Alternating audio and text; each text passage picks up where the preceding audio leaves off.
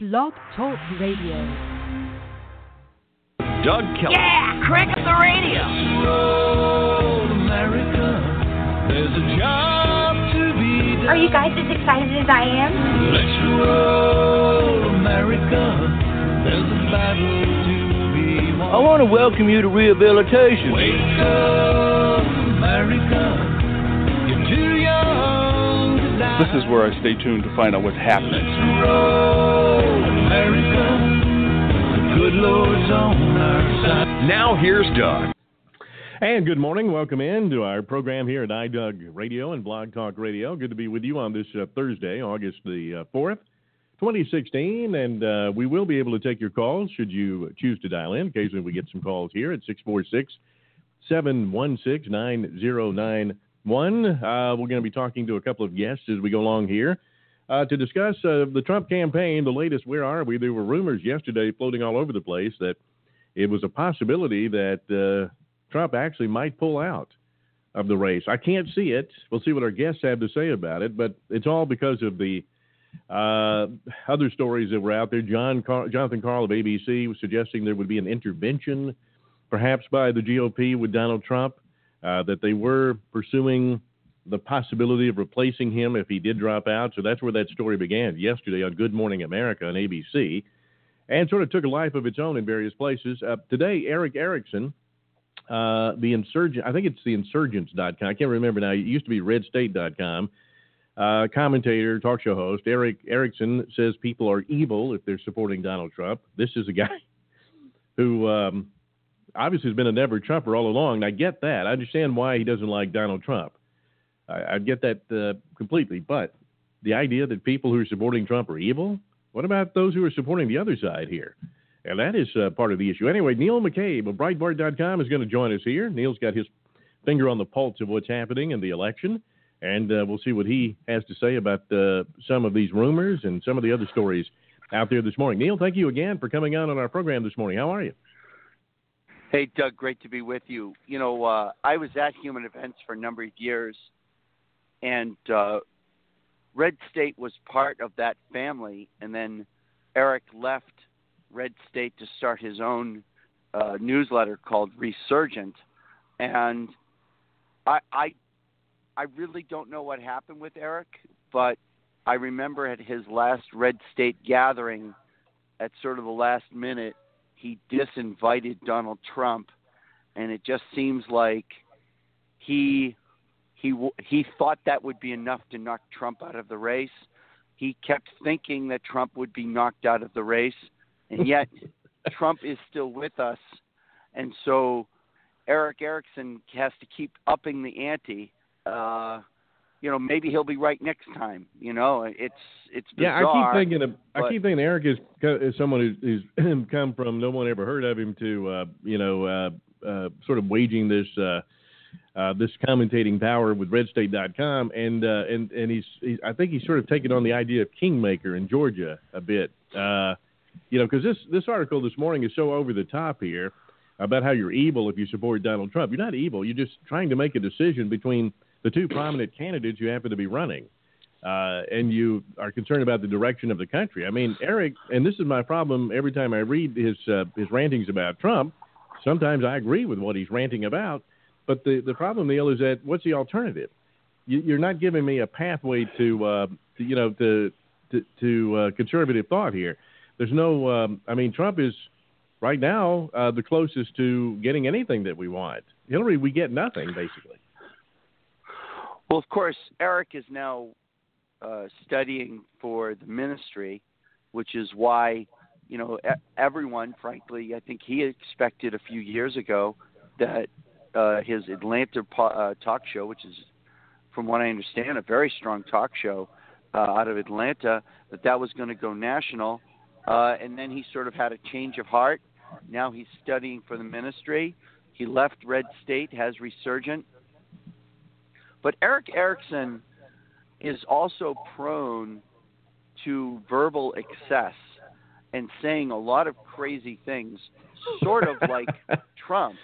I mean, this is a guy who, as a commentator on CNN, was suspended for two weeks because he compared the 2012 Democratic Convention to the vagina monologues. So it's like, yeah, yeah, Eric. Maybe he seems a little unhinged, but Erick Erickson seems a little unhinged sometimes too. Um, that's not to say well, that maybe he what it- hasn't been personally Yeah. generous to me, and you know, working Yeah, with mean- him was a dream. Right. What I'm saying is uh, about Eric, and I've certainly followed him, you know, as well, is that uh, there's a, uh, uh, you know, getting into the name calling of the people supporting Trump is going to get us nowhere.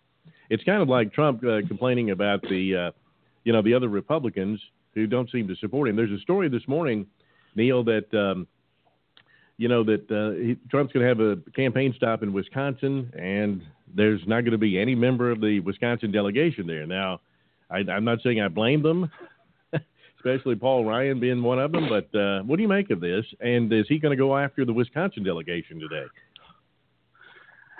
Uh, it'd be interesting to see. I was disappointed to see that Scott Walker wasn't going to be there. Uh, Yeah. Scott Walker.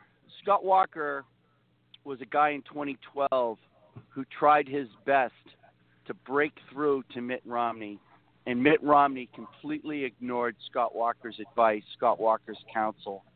And had he listened to Scott Walker or even Rob Portman from Ohio, Rob Portman's another guy who tried to break through. I, I was very close to people on Portman's staff at the time. Portman actually helped Romney prep for his first debate. Romney did very well in the first debate, and then they said to the Portman staff, "Thanks, man, we got it from here." And apparently they didn't got it.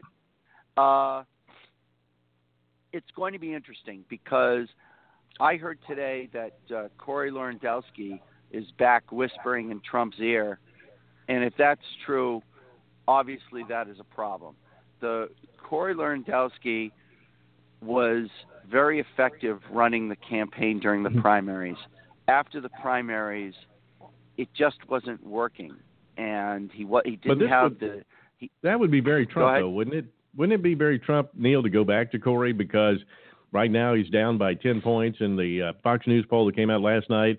Uh, Trump said yesterday in one of the campaign stops that he doesn't understand why he's even behind. You know, what's up with that, he said. So wouldn't it be sort of Barry Trump to go back to Corey? Well, I won the primary. You know, I was doing great then, you know, when Corey was in charge. Doug, you cannot do a Bill Clinton impersonation for Trump. I, sorry The, about uh, that. I fall into that every once in a while, sir. I, I will say that it, it, it concerns me. I I had uh, I had a very private conversation with somebody at the RNC yesterday. They came into work Monday morning not excited about the campaign. Mhm. Um, you know, every all the momentum and the bump uh, from the convention.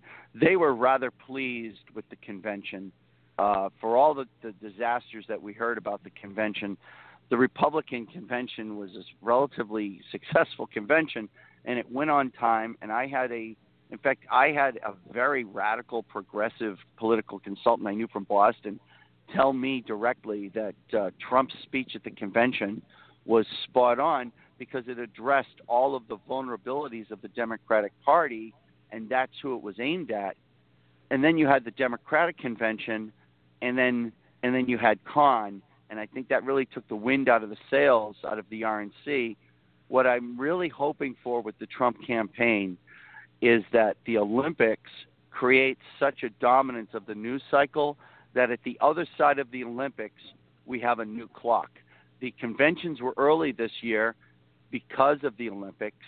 I remember, I'm old enough to rem- to remember when my governor, Michael Dukakis, was up 17 points Mhm. on on H.W. Bush. I remember Pat Buchanan wrote that column when he said the Dukakis campaign is coasting and they're going to lose, and everybody thought Buchanan had, completely lost his mind. Uh, you know, that was in '88. Um, you know, we'll see. I I've been to the rallies for Trump in in Ohio, and Pennsylvania, and South Carolina, and Georgia. In you know, he was packing out auditoriums in Lowell, Massachusetts, in Worcester, Massachusetts. It, these are not places where Republicans draw well. In Bridgeport, Connecticut, 1,500 people showed up Saturday morning at 10 a.m. for Donald Trump. And this was, you know, and this is a neighborhood where the the the uh, the speech was held in the uh, auditorium that was built for the Bridgeport, Connecticut Symphony. And I don't even know if they. I would be stunned if Bridgeport, Connecticut still had a symphony. But one block over was a what used to be a gas station that now is a liquor store, canned soup, and lottery store, and the cashiers are behind a bulletproof glass uh, sort of enclosure, and they are locked in for their shifts. And so these are the kinds of neighborhoods where Trump is going and talking to people and pulling people who have not been involved in politics, where, you know, the last eight, 16, 30 years have Mhm. not been great. How does he convert it? And we've waited for that moment where he converts all of this legitimate, this legitimate residents with the Trump campaign. People get it, people hear it, it's there. But you have to translate that into votes. You have to get those people to the polls. You have to identify them, and then you have to have somebody who drives a van through that neighborhood. It, it goes down into the details of you know the, these campaigns. These national campaigns are won block by block, and we have to wait to see if he can do that. I don't know if he can do it, and that's what sincerely worries me. All right, let's talk a bit about uh, some of the rumors yesterday. It got started, I think, mainly with Jonathan Karl's uh, uh, report on Good Morning America yesterday, ABC, that Trump may, uh, you know, there may be an intervention by members of the GOP. Uh, Paul Ryan, uh, Reese uh, uh, Priebus, I think, uh, two of the names I heard, um, and that uh, there's even it went even further. I think in some circles that that Trump might actually remove himself from the campaign, that he would see that he wouldn't win and might use some excuse, health reasons, something like that. You, you, what do you make of any of that, or is that just wishful thinking by some who just don't want Trump to to be the nominee? I heard that Donnie Jr. and Eric left yesterday for a hunting trip in Connecticut. I mean, not Connecticut, in uh, in Canada. I cannot believe that something was going to go down if those two guys are taking a trip to the Yukon Territory. And we've seen Eric and Donnie before Mhm. sort of work to smooth things out. Uh, Donnie, who reached out to the Kasich campaign and to other campaigns.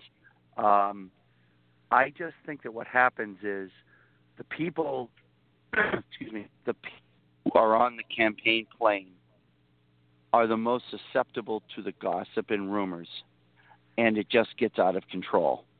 And it builds, and, and as the story is repeated, you know, Yeah. and, and you have guys from the campaign who call up a reporter. I get these calls, right? And you know, it's like you're getting one guy's view. You never know what their real motivation is, but nobody is giving you information out of the goodness of their heart. And the other problem with the Trump campaign is that none of these people are personally loyal to Trump. It, you know, so it's like none. It's not like they were. Uh, they didn't work on Trump's congressional campaign and Trump's Senate campaign and Trump's governor's campaign, and they. It's like they. You know, they didn't lose a primary. You know, they they didn't lose an election with Trump and then kept working with him. You know, so it's like whereas a politician like a Bob Dole or or, or even a Jack Kemp or or even like a Ted Cruz, Ted Cruz has a coterie around him that are personally loyal to him. Trump doesn't have that. And what you have is you have people who are sort of setting themselves up for their next job or settling scores, and, and it's another problem. I was kind of upset to see that Trump is on the road again because I really think that there needs to be work done back in New York. Let's organize this thing and, and plan it out. You know, in, in in let's say you have a in the army you have a two week exercise. What you do it you do this exercise for a week, and obviously these things are planned for months and months, years sometimes, right? One weekend, and then you have what's called pause X, where you pause the exercise, where for a day or two days everybody stops, looks what's going right, look what's going wrong, and then you finish up. And I was hoping that that moment was the Democratic convention. It turned out not to be the Democratic convention, but there really needs to be that. I guess I guess we used to call it a pivot, Doug. Remember when we were talking about a pivot? was that May? Yeah, so true. So you think Trump would be better just kind of gathering himself, uh, the the campaign get together and uh, and then plot things out, rather than what he's doing, flying to Wisconsin today. I don't know where else he'll be. Today had a huge crowd in Daytona, Florida, Daytona Beach, Florida yesterday. so, as you mentioned, he's getting uh, huge crowds. Maybe that's maybe that's the best strategy at this point because uh, he seems more comfortable in front of these crowds, doesn't he? It's sort well, you know, it's it's sort of like you know, if I'm managing the Beatles, right? Do I want them in Right. the studio or do I want them on the road? Well, we make a Right. ton of money on the road, but we're not coming up with any new music. Um, I want, I, I really want to see, you know, I want to see an effort of hiring some people. They just raised eighty million dollars, really a a stunning fundraising number, right? So Mhm. what does what does the mainstream media do when everything they've told us about the Trump campaign is wrong? There is no intervention. He is not quitting. They told us he couldn't raise money. They told us at least 10 times he's out of this race. There's no way he survives this, right? Indiana, right? The Wisconsin primary was going to just take down Donald Trump because it was just such an overwhelming loss. I mean, remember, I mean, Trump going to Wisconsin, an amazing thing considering the hate and discontent that was spun up on Trump there. And you know, and another thing, going at you know, he- when you, you know, talking about Paul Ryan, they said, "Oh, this is the last straw." He he didn't. You know, Republican leaders are upset that he didn't endorse Ryan. It's a primary. You're not supposed. It's like it's it's like he, he he there is another Republican in the race. You know, John McCain is running against another Republican, Kelli Ward. Mhm. And so the idea that, you know, it's it, it's I said this about Chuck Todd, but really it's true for all of these reporters. They talk about Republicans like animals they saw at the zoo during a custody weekend with their dad. And it's, It's like an oddity they're like, for them, yes. yes. And he's Yeah, like, it's an oddity. some of them have big ears, and some of them have bushy tails. And it's like they don't actually know any Republicans.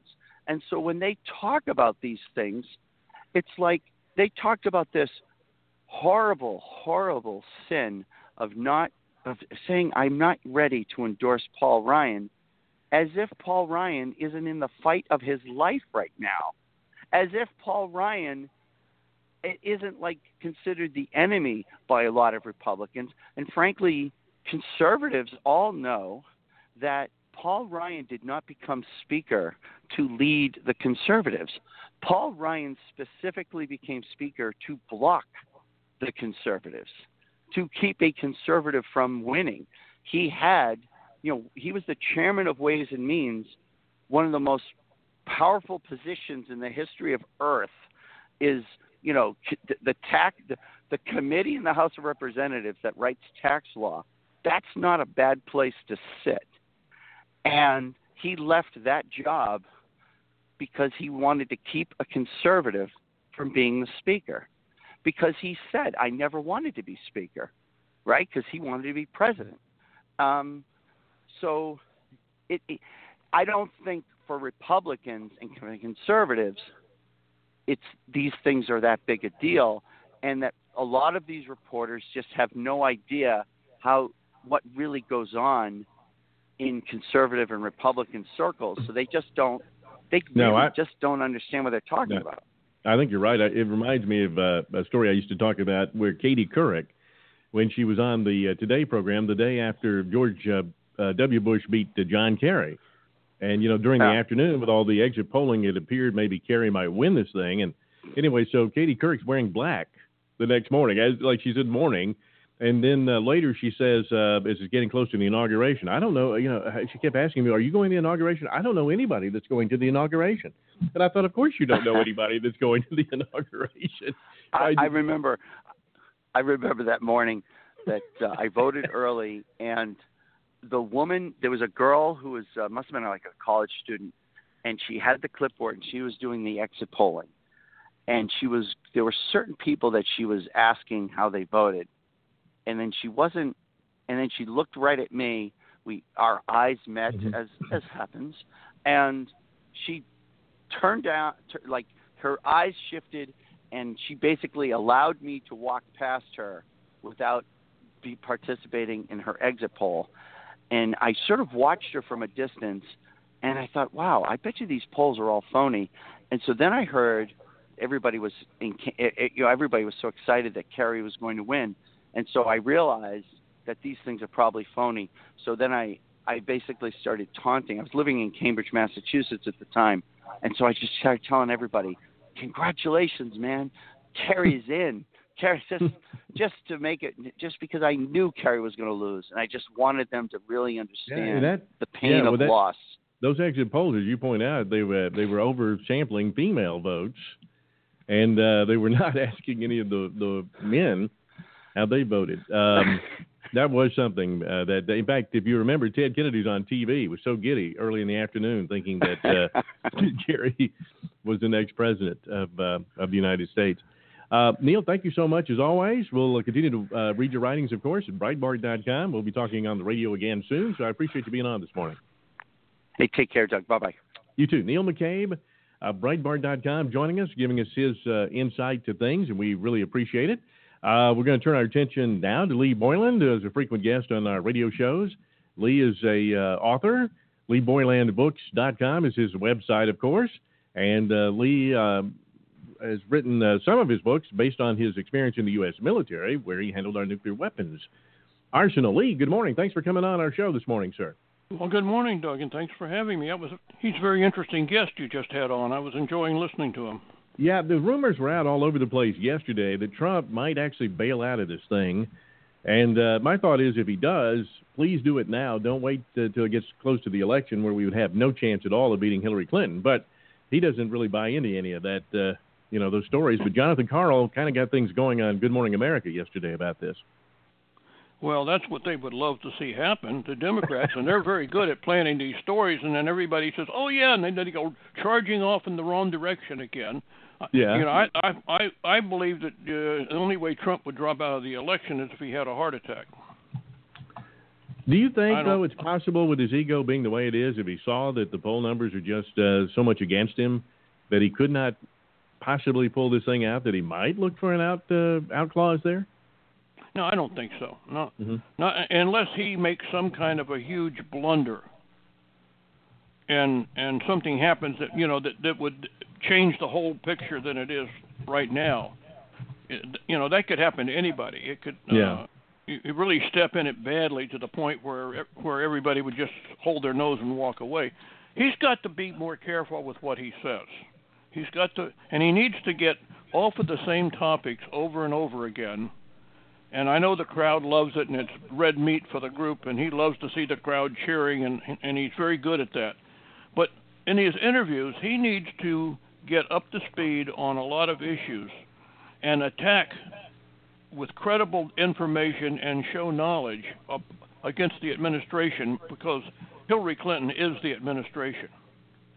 There's no question about it. No, you're right. In fact, I didn't mean to interrupt you, Lee, but in fact, No. uh, Rush Limbaugh sort of said something like this yesterday, where he said one of the reasons networks are not covering Trump's speeches entirely like they were during the primary is because he's not saying anything new.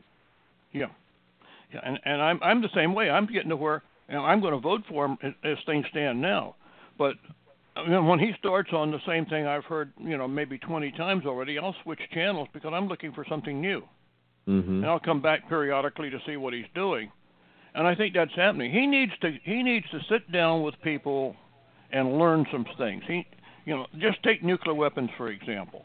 He needs to get up to speed and understand what's going on and the history, so that he has a basis with what he's saying. Uh, they they were nailing him on would you use nuclear weapons, and he came back with some answers that were not good. What he needs to look at is saying, what has Obama done to our nuclear stockpile? What what has he? You know, Obama has been undermining us in so many ways. You can't believe the number of ways that he's been undermining us. Just just in that one area, he has blocked replacing the plutonium pits, the, or the core of, of nuclear and thermonuclear weapons, where the Russians have replaced. In other words, I think our pit. I'm going by memory. I think our pit inventory of the of the weapons in our inventory are something like 30 years on an average age. 25 or 30 years is the average age of it, whereas the Russian average age is five. And the reason for that is plutonium is used in the material, and it's a very spooky metal to work with. It, that's the only word for it. If you think about the fact that, you know, you've taken physics and chemistry in high school and college, you have three states of matter. You have solid, liquid, and gas. Water freezes, it's water, and it's steam. That's an example. Uh, you can take a gas and, and bring it down to a solid by, by lowering the temperature.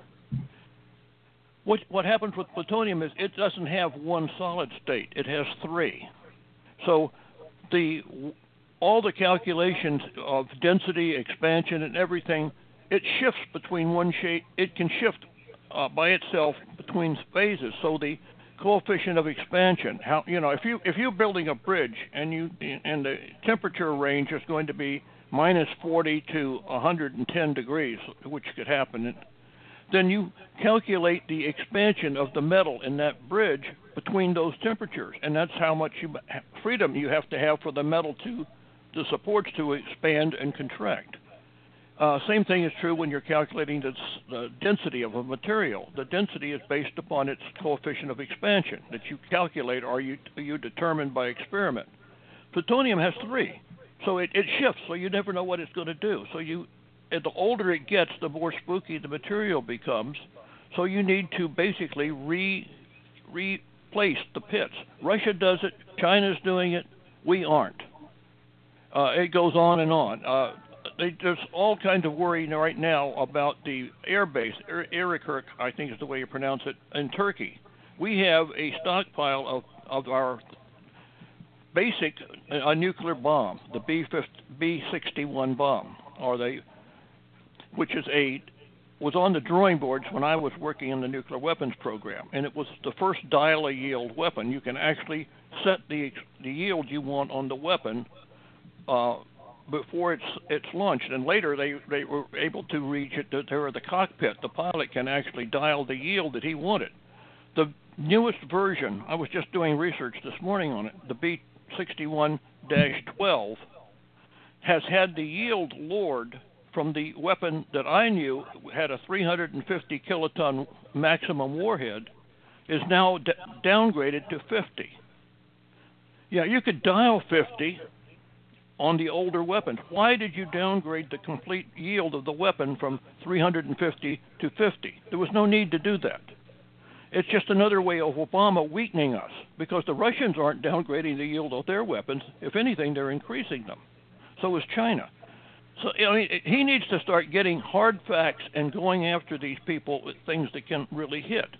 Uh, yeah, I agree perfect. with you, especially when yeah. you look at the, this Iran deal, which you and I have talked a lot about over the uh, of the course, really, of the last uh, few years. Now, Obama has you know made the deal, which uh, almost assures they will have a, a nuclear device. Then you've got the uh, you know this money, cash for whatever it was, or cash for ransom, it seems, uh, that came out this week in the Wall Street Journal. I mean uh, you're right. There's so many things that uh, go down the list that Obama has weakened America, and uh, just Obama out there saying that things are stronger now doesn't make it so. And and you're right. Uh, Trump could stay on those messages because they will resonate with people because well, Americans know it. They they sense it. They they see what's happening in the world here. There was another attack this morning in London where um, a Somali uh, uh, immigrant or whatever apparently killed uh, an American woman, stabbed her on the streets of London, and injured five others.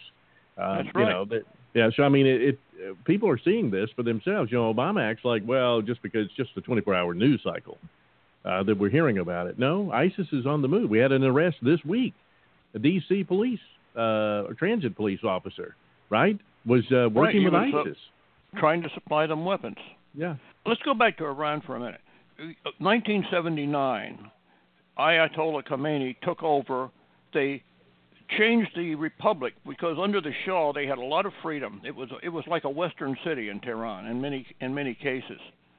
Uh, now he he took over. They took over our embassy, held I think it was 52 diplomats and and, and uh, employees for 444 days in prison, and he released them the day Ronald Reagan became took the oath of office because Ronald Reagan had said you will release the prisoners, and the Ayatollah said this guy is serious. We better do do something. There were lawsuits brought with huge awards against Iran from the people that were held captive. The State Department has systematically blocked collection of any of those debts, the, the, the, the awards made in court. We should have deducted every cent of money that was awarded against Iran from the 100 and, 150 billion dollars before we let them have it. We should have deducted that and given paid the people plus interest. I mean, we should have charged interest on it, which would have raised it quite a bit more than than it was, and said, "Hey, you owe our people this." And then you turn around and you say, "And by the way, you haven't made any rep, rep any uh, made no attempt to repay us for the damage done to our embassy." Uh, that's another uh, let, well, let's just say well, we'll add another, we'll deduct another ten billion dollars out of your money to, uh, to cover the damage to the embassy, and go right down the list. And by the way, you've got four hostages, uh, four of our people in jail. If you want to see what's left of your 150 billion dollars, they'd better be here in good health. And yeah, yeah we got nothing. Well, we didn't do this. any of that. We Yeah. didn't do any That- of that. We gave them their money back. And John we Kerry, I think, said it people. Yeah. Yeah, I remember John Kerry being asked about uh, the release of the Americans, and he was like, "Well, we didn't want to tie that to negotiations." Well, that's because they uh, the Iranians didn't want it tied to the Yes. negotiations. I mean, we don't do just what the well, I guess we do under this administration what our enemies really want us to do. Um, the other thing astounding the way that we have been handling Iran is even the administration will admit, like this four hundred million dollars, yes, some of that money probably will be used for terrorism. So why, We got no control over it. They'll, do with it what they want. yeah, why would you give it to them then? Right? Yeah. Well, it was a we deposit on. It was supposed to be a deposit on weapons that, that the previous government made. And you say, hey, listen, you know, you make a deposit on an order, and then you decide you want to cancel it. You don't. There's, there's nothing in this uh, paperwork that says you get your money back. It was a one-time, non-refundable deposit. Sorry about that, but it's our money now. Yeah, it's just, uh, I mean, there's so much reckless behavior of this administration. Obama this week said that uh, Donald Trump was unfit uh, to be commander in chief, and that he had said so during the uh, convention, and he keeps on proving it. I think is the way that Obama said it. Yet his Secretary of State was careless, recklessly careless of our national security secrets. To the point, the FBI director said that some of her uh, prominence should have known, and other people that were connected should have known uh, that some of this information should not have been carried over an unsecured server. Hillary Clinton then responds in an interview last Sunday that uh, that's not the way she heard it, even though everybody else did. But Obama says Trump is unfit, yet uh, he supports the person who was reckless with our national security. Oh, absolutely. And then she tried to claim that it was it was reverse classification. That it was. I've never heard of anything that has been public being made classified after the fact. I mean, it's the horse is out of the barn. What are you going to do? Lock the barn up after the horse is gone? That's that's Right. her idea. Uh, it goes on. Another flashpoint that's being totally ignored is Turkey. Now, after the Ottoman Empire was defeated in World War One, it goes back that far, 1918. The Ottoman Empire was the Caliphate. It was the Islamic Empire, which I don't know how, but nobody seems to be able to make the connection between the fact that the Islam, that the Ottoman Empire was the Islamic Empire. In 1928, if I'm my recollection is correct, the Ottoman, uh, the Caliphate was disbanded. The empire was disbanded uh, and, and uh, the Muslim Brotherhood was then formed to recreate the caliphate, and that's what they've been doing ever since 1928, and they're doing a pretty good job of it.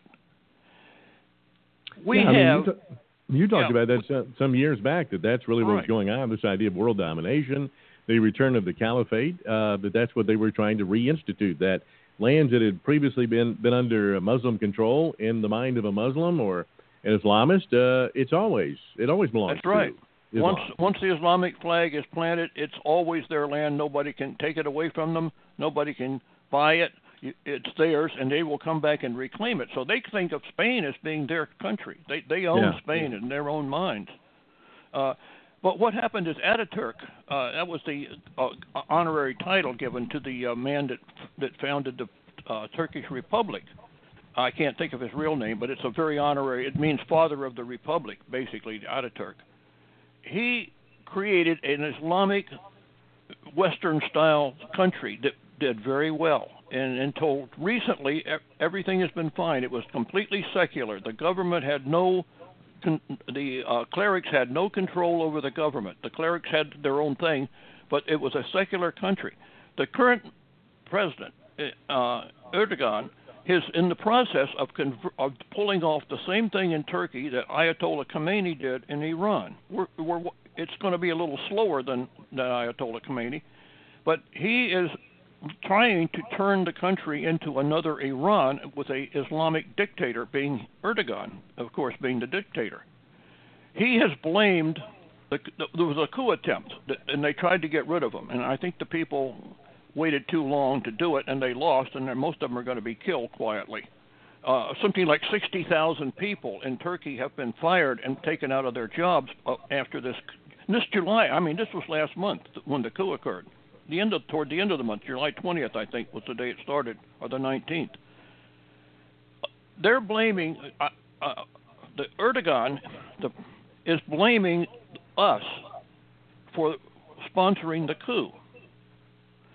Uh, and this is very convenient because now we make the, the Americans the great enemy of the of the radical of the uh, Turkish people, and he's going to use that and keep hammering on it, and eventually they can they, they can uh, totally convert the type of country into an Islamic Republic of Turkey.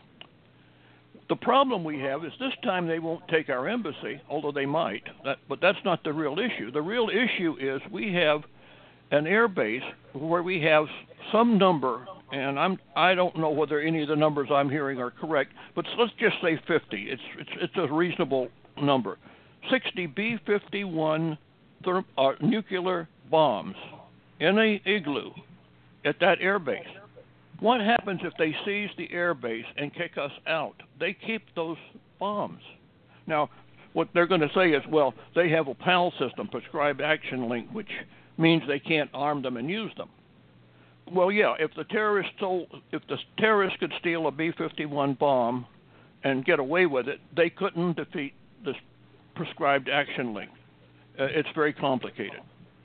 But if you turn that over to a bunch of people that are that are in the nuclear weapons business, such as Iran and North Korea and and perhaps Pakistan, their scientists will figure out how to re how to how to just totally remove the whole system and put in a new arming and firing system because they know how to do it. So yeah, the the weapon can be converted for use, and and, and nobody's talking about this. And uh, what will Obama do? Well, Obama's not going to talk about it. Yeah, I mean, Obama's administration is not going to talk about this it is what sure. this is yeah. what Trump should be getting up to speed on and hitting them with. Current Well, stuff. you know, he's been asked about who his advisors are, and he says, "Well, I get my information from the shows." Now, that's been part of a Hillary Clinton attack, and people say you're just using Democrat talking points. Well, that's what he did say. I mean, it is his own words. I heard him when he said it. Um, the uh, that's not really totally what we're looking for. I have no problem with him watching, you know, the shows. Uh, Ed Rollins uh, today said uh, there's an article somewhere. I, I forwarded earlier this morning that uh, he thinks Trump watches too much television. But I mean, um, yeah, I mean, you got to get some uh, some military people in there to, you know, help you sort of form the right strategy, right? I mean, so that then you can articulate what you really think needs to happen, you know, uh, to the American people. I do think his comments about NATO are a little unsettling. How do you see that? I mean, uh, you know, he he doesn't view maybe the NATO alliance maybe as we have in a traditional sense, Republican and Democrat, or how do you see it? Uh, what do you think about it? Well, well, first on your comment about that, I, I I have high hopes that he does have a that he is working with some military uh, retired military to come up with better information and position. I, I Mhm. hope he listens to it and I hope he implements it. Uh, yeah. As far as NATO, NATO was formed to defend Europe against an invasion by the massive Soviet ground army and air force, and it was massive. And it has never changed its objective until recently, and that was, and I think Trump caused it. You know, you're locked in. You're you're fighting yesterday's war. You're planning yesterday. You're planning a war against an enemy that no longer exists. Although Putin is doing his best to reconstitute the uh, Soviet Union, or, but it hasn't happened yet. It's there's nowhere near what it was in the Soviet Union. I think NATO has got to change its focus. It's not. It was not paying any attention to ISIS or to Islamic terrorists or the war against radical Islam, which is what it really comes down to. And when you boil it down further, it's a clash of civilizations. The Islamic religion is not compatible with Western values. Right. Now, there's a lot of Muslims that like Western values but still like to be Muslims, and that's what we call the peaceful Muslims. But the fundamental teachings of Islam, and if they and when it comes down to cutting nut cutting, you either are going. Well, let's say you're a Catholic, and it comes down to the fact of, uh, you, are you going to really adhere to the Catholic religion, or are you going to not re- adhere to it? And if you don't adhere to it, or the Baptist or the Presbyterians or anybody, if you say no, I'm not going to go along with your fundamental beliefs, then are you really a Baptist or a Presbyterian or a Catholic? No, you're not. And that's the, that's what the uh, what we call the peaceful Muslims are faced with. As long as they don't have to face that fact, they can go along with their lives. They're not going to hurt anybody. They don't plan on doing any damage. But what happens when the when the radicals come in and say, "Are you a are you a Muslim or not?" And if you are a Muslim, then you must obey Sharia law and you must do these things. And if you can't do that, guess what? You're now an enemy and you're subject to execution. Well, that's actually what ISIS is doing to other Muslims, right? Yes. I mean, there's been a lot of yeah discussion that uh, more Muslims are being attacked in the Middle East than uh, are Westerners, and that's that's probably accurate. But uh, they're murdering uh, Christians in the, the region, but they're also murdering other Muslims who do not adhere, as you point out, to the more fundamental view of Islam. No, and and if, if Islam is the problem you have with the Reformation is it stated you cannot change the letter of one word in the Quran, and the Quran is full of texts that say, uh, "Fight until all say there is no God but Allah," and there's statements about uh, winning through terror. And one of the one of the quotes is, and I think this is what ISIS hangs its hat on, and they're correct as far as they're concerned, is the prophet said, Do, You should not take captives until you have made a great slaughter in the land. Now, that's in the Quran, that's a Quranic verse, which means you, you terrorize the people by slaughtering them. And that's exactly what ISIS did uh, in Yeah. its doing. So you turn around and say, you're violating your religion. The answer is no. We're doing exactly what our religion says we should do, and they're correct. Let's talk, let's talk a minute about this uh, the Khan family. I was calling it the Wrath of Khan. Uh, and uh, see, that Ann Coulter actually has picked up on that uh, herself. There, that, that's the title of her article this morning. But uh, you know, the the Trump uh, the, the the prevailing thought is that Trump really you know jumped into this uh, and everything. But the the family spoke before uh, the Democrat convention. I was watching that night, and he's waving the Constitution and saying, uh, you know, Mr. Trump, have you read it and this and that? And everyone understands the sacrifice of the family uh, where their son uh, fought for the country. Now, their son may have different views than uh, their parents do, perhaps. Uh, we don't really know that much about the family, but had the media done a little homework, we find out that that Mr. Khan, the one waving the, you know, the Constitution, was a, a uh, Muslim immigration type lawyer that worked to bring more Muslims to the United States. He has written extensively over the years of supporting Sharia law. This was in Breitbart.com and some other websites that uh, he's been a big proponent of Sharia law. Uh, that's exactly what you're talking about here, right? So the Constitution and Sharia law are not compatible. There's no way about it. And here he's waving the Constitution at Trump. The media picks up on it, but they don't point out that by his own writings of, about Sharia law, he would not adhere to the Constitution. That's correct. He's Is that fair game? expert. Is, is that fair? Is the family yeah. right? Is the family fair game though, in your opinion? You're you're a guy with a military background. I mean, I come from a military family. I didn't serve myself, but my dad is was a career Air Force. Uh, is that Well- are they fair game? Not normally, no. But here's what happened. First of all, I don't think anybody attacked the son's valor. He he would he was No. killed. My understanding was killed by an IED explosion. My wife's cousin was in uh, was injured severely in an IED explosion. I mean, this, this is something that just happens. You, you're not you're not fighting, but you are fighting. You're in a war. Same thing as running over a mine. An IED and a mine are basically the same thing. Uh, Khan, though, was taken to the convention by the Democrats and put up there as this poor man and his woman when it does, and he's waving the Constitution like he's just mm-hmm. now. They didn't testify that he was a Pakistani lawyer who came here and then earned his master's in law. It didn't tell you that he worked for a legal firm that that worked on getting people directly into the United States on green cards. And the way that works is, and, and I and I ran into that first in a in a business in Hawaii. I heard it. I didn't get involved in it. I heard about it. What happens is if you invest so much money, I think it's a half a million dollars, into a U.S. company, you can then automatically get a green card for you and your whole family. So people, uh, in this case, it was Chinese that were using it coming into uh, into the West Coast and Hawaii, and and they were buying into these little companies, getting their green cards. And they they were in other words, they were basically willing to pay half a million dollars to get to the United States with green cards. That's what it came down to. He was that's what he was doing. That was his num- his major occupation was getting people in through this big law firm in Washington D.C. He is an ex- he's listed as a world expert on Sharia law, and he, when asked, he has said the Sharia law can must dominate, must be superior to the U.S. Constitution. He has said that Mhm. the Sharia law is is is more important than the U.S. Constitution, and he's a lawyer. He's a Sharia law lawyer. So uh, yeah, I mean, he, they tried. To, they pulled this But is that and okay? Trump Let me go back to my them. yeah. Let me go back to my question though. That's fair game, right? Sure, in this case Okay. it is because Yeah. Okay. This. The, the, you, we talked about the word before, taqiya. Have, you, you, do you remember what it means? Taqiya. No, I don't. No, I don't. I don't remember that one. Taqiya is the Islamic word for deception, Arabic. It means you can deceive people, lie. So what you had was a perfect example of taqiya. Hmm. Yeah, because in the Islamic mind or the jihadist mind, you uh, lying to get uh, sort of the, to get your way to to uh, to deal with the infidel, it's okay, right? Lying to an infidel is fine. Yeah.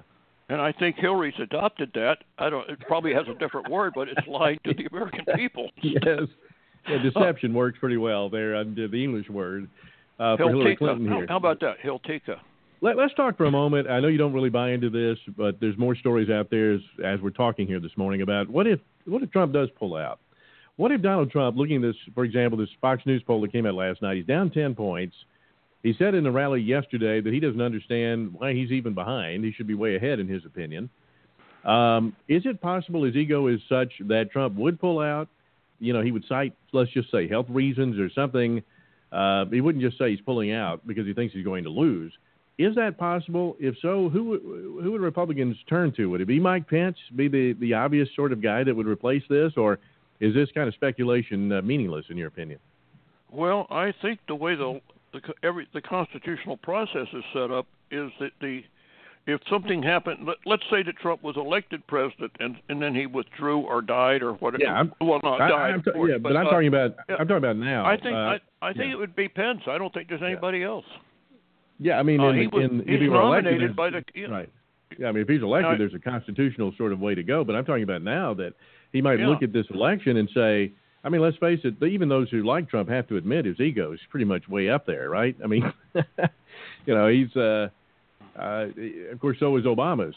Uh, for that matter, Yeah. you know, somebody Yeah. said the other day that uh, Lee that they didn't think they would ever see another uh, person running for president or president that was as thin-skinned. Obama is is the most thin-skinned I've ever seen. I think uh, I think Trump actually trumps him, so to speak, on that. I think they're pretty close. Frankly, I don't know which. Is, Yeah. it, it would Well, depend on the what's going on, but You know, yeah, I don't know about Hillary. Hillary is very vindictive, but she's Yeah. not. thin-skinned. But she's got You know, 30 if years. You get of- on her list. If you yeah. get on her list, you're going down. It may take ten years, but you're going down. Right. I mean, uh, I, I was laughingly uh, telling, uh, you know, uh, Bernie Sanders that Bill Clinton could have just whispered in Bernie Sanders' ear. Uh, ear uh, you heard about Vince Foster, right? I mean, that's all I got to say, buddy. Yeah, Oh, that's all I got to say. Although. I don't think, I, I think Bernie is such an idealist that he wouldn't believe it. Yeah, I mean, it's like uh, Bill's like, hey, you heard what she did to me, right? I mean, it, it's just one of those things where Hillary, though, has at least a 30 plus years of dealing with this kind of, you know, you you're out there in the public environment, and you do a talk show, you do all these things. You have to have a level of being thin-skinned because anytime you put your opinions out there, there are going to be people that don't like them, and then I, I find that you're going to at some point offend the people at least, you know, even the people who like you most of the time are going to not like you some days, and the other way around. So that's that's just part of the job. I don't guess a guy like Trump is used to that. I have likened him to sort of like a George Steinbrenner type. Would you agree that he's sort of like George Steinbrenner running for president? George Steinbrenner, not- the former, the, the the famous owner of the Yankees at one time. Yeah, I never followed him very much, but uh yeah, I think But I mean- I think I think Trump is coming up against the fact that that in the pol in the, uh, he's learning about how brutal politics are. Yeah, exactly. And- Yeah, and it, and it's not as much fun as it, as you think it's going to be. Hillary has got, she has elephant hide. Uh, or Well, you probably got I think to, that's really. the toughest. Yeah. Yeah. and she doesn't get rattled. You can't rattle her. And she has a terrible temper behind the scenes. I mean, she, she's known for throwing things at people and cursing and screaming, and but on, but she can control that, and you can't rattle her. She will sit there like look at the emails. Well, they didn't. I don't believe that I did anything wrong, even though, you know, and she can repeat Oh, yeah. that and look you straight in the eye, and she can say it from now for the next ten years and never change. And she will never admit that she was wrong publicly, and privately, I don't think she cares whether she was right or wrong. Hillary does what Hillary wants to do, and she Only a always Clinton. has. Only a Clinton can lie like that. I mean, really. I mean, to just sit there, look at uh, Chris Wallace, not make any facial expressions, uh, not roll the eyes, or do anything uh, from a sort of body language standpoint, and tell what was one of the biggest whoppers I've heard in a long time. Right? I mean, Yeah, it's Uh, it, you have to be a Clinton to be able to do it. and Bill can do the same thing. And uh, it's like But they Bill don't do really consider thing. lying. I don't think you know it, it's a mental thing. A lot. Yeah. The reason that lie detectors work is because your conscience tells you you're telling a lie, and your blood pressure fluctuates. and if you don't believe you're telling a lie, But if you have if you have Vulcan blood in your veins, yeah. Well, I had a I had a, Yeah.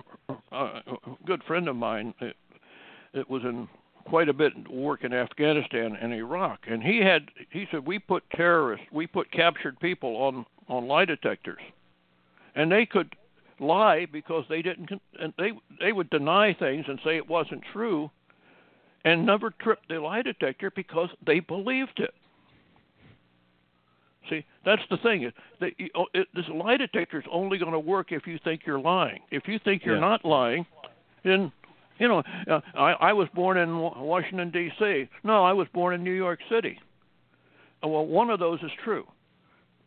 And if you don't really care which city you were born in, and somebody says it, and you just said, "Well, uh, this time I'm going to tell them Chicago," when they ask me, "Okay, I was born in Chicago." It doesn't matter to me. It's fun. My my lie detector reading is going to be level. All right. So, what does your gut feeling tell you about this uh, this campaign right now? I mean, uh, he's down by ten. I mean, I have to believe he is down by eight, nine, or ten, something like that. CNN, NBC, Fox News poll, um, they're all in that category. Uh, you, uh, I think the battleground states, he's you know he's he's within the margin of error in some states, Pennsylvania, maybe Wisconsin. He's going there today.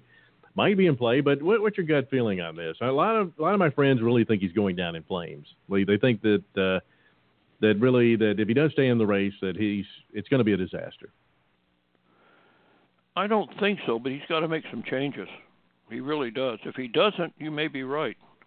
Uh, Hillary is playing him. I'm not predicting him. that. I just I just no no no. Hillary's yeah, playing yeah. him. She's she's she's setting these little things up. Maybe that maybe they were smart enough to actually dangle Khan in front of him, knowing that they would how he would Mhm. react.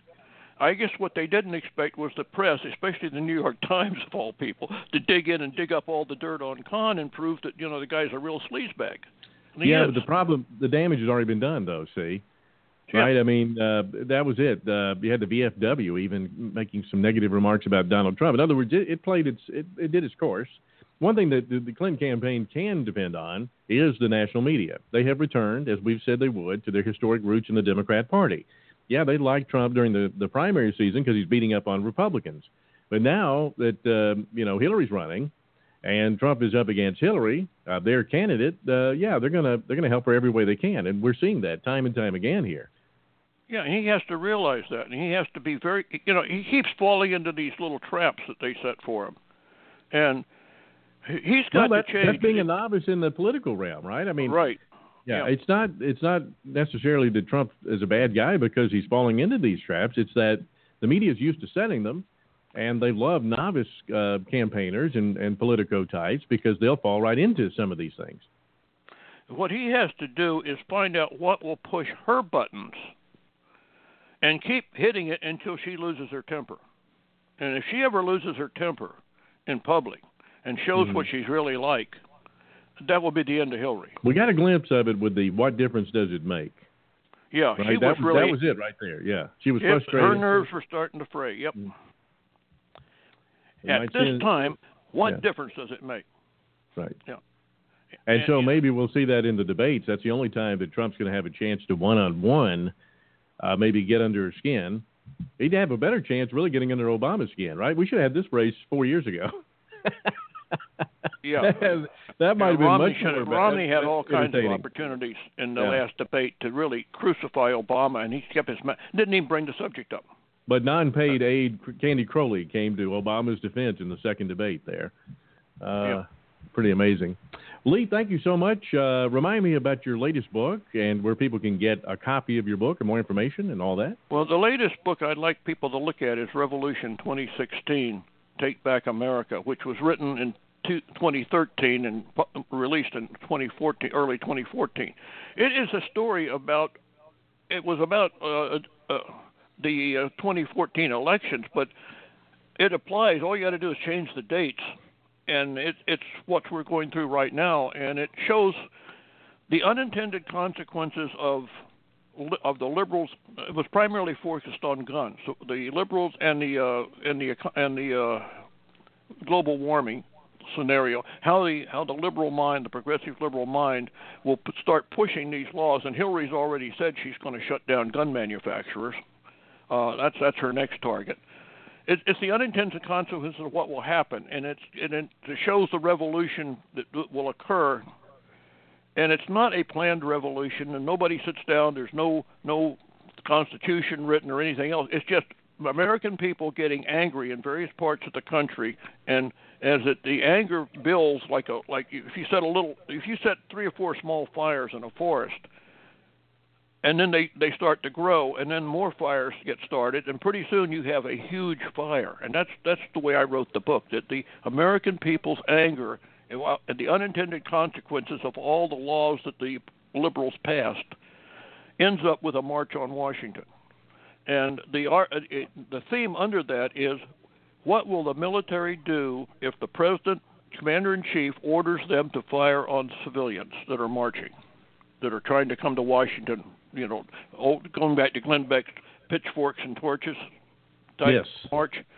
And the, and the answer does not come down. The answer keeps coming up is, well, we have to see the order before we can determine if it's illegal. And it's a very it's a very intense book. It's it's got a lot of humor. It's got some humor in it. It's got a lot of sarcasm. It is a uh, satire, but unfortunately, about half of more of what I put in that satire has already happened, and it's happening. The rest of it I, I call it a right prophecy. more- Yeah, I, I, call it more of a prophecy than uh, than a fiction. Um, Lee, thank I you so much for being on.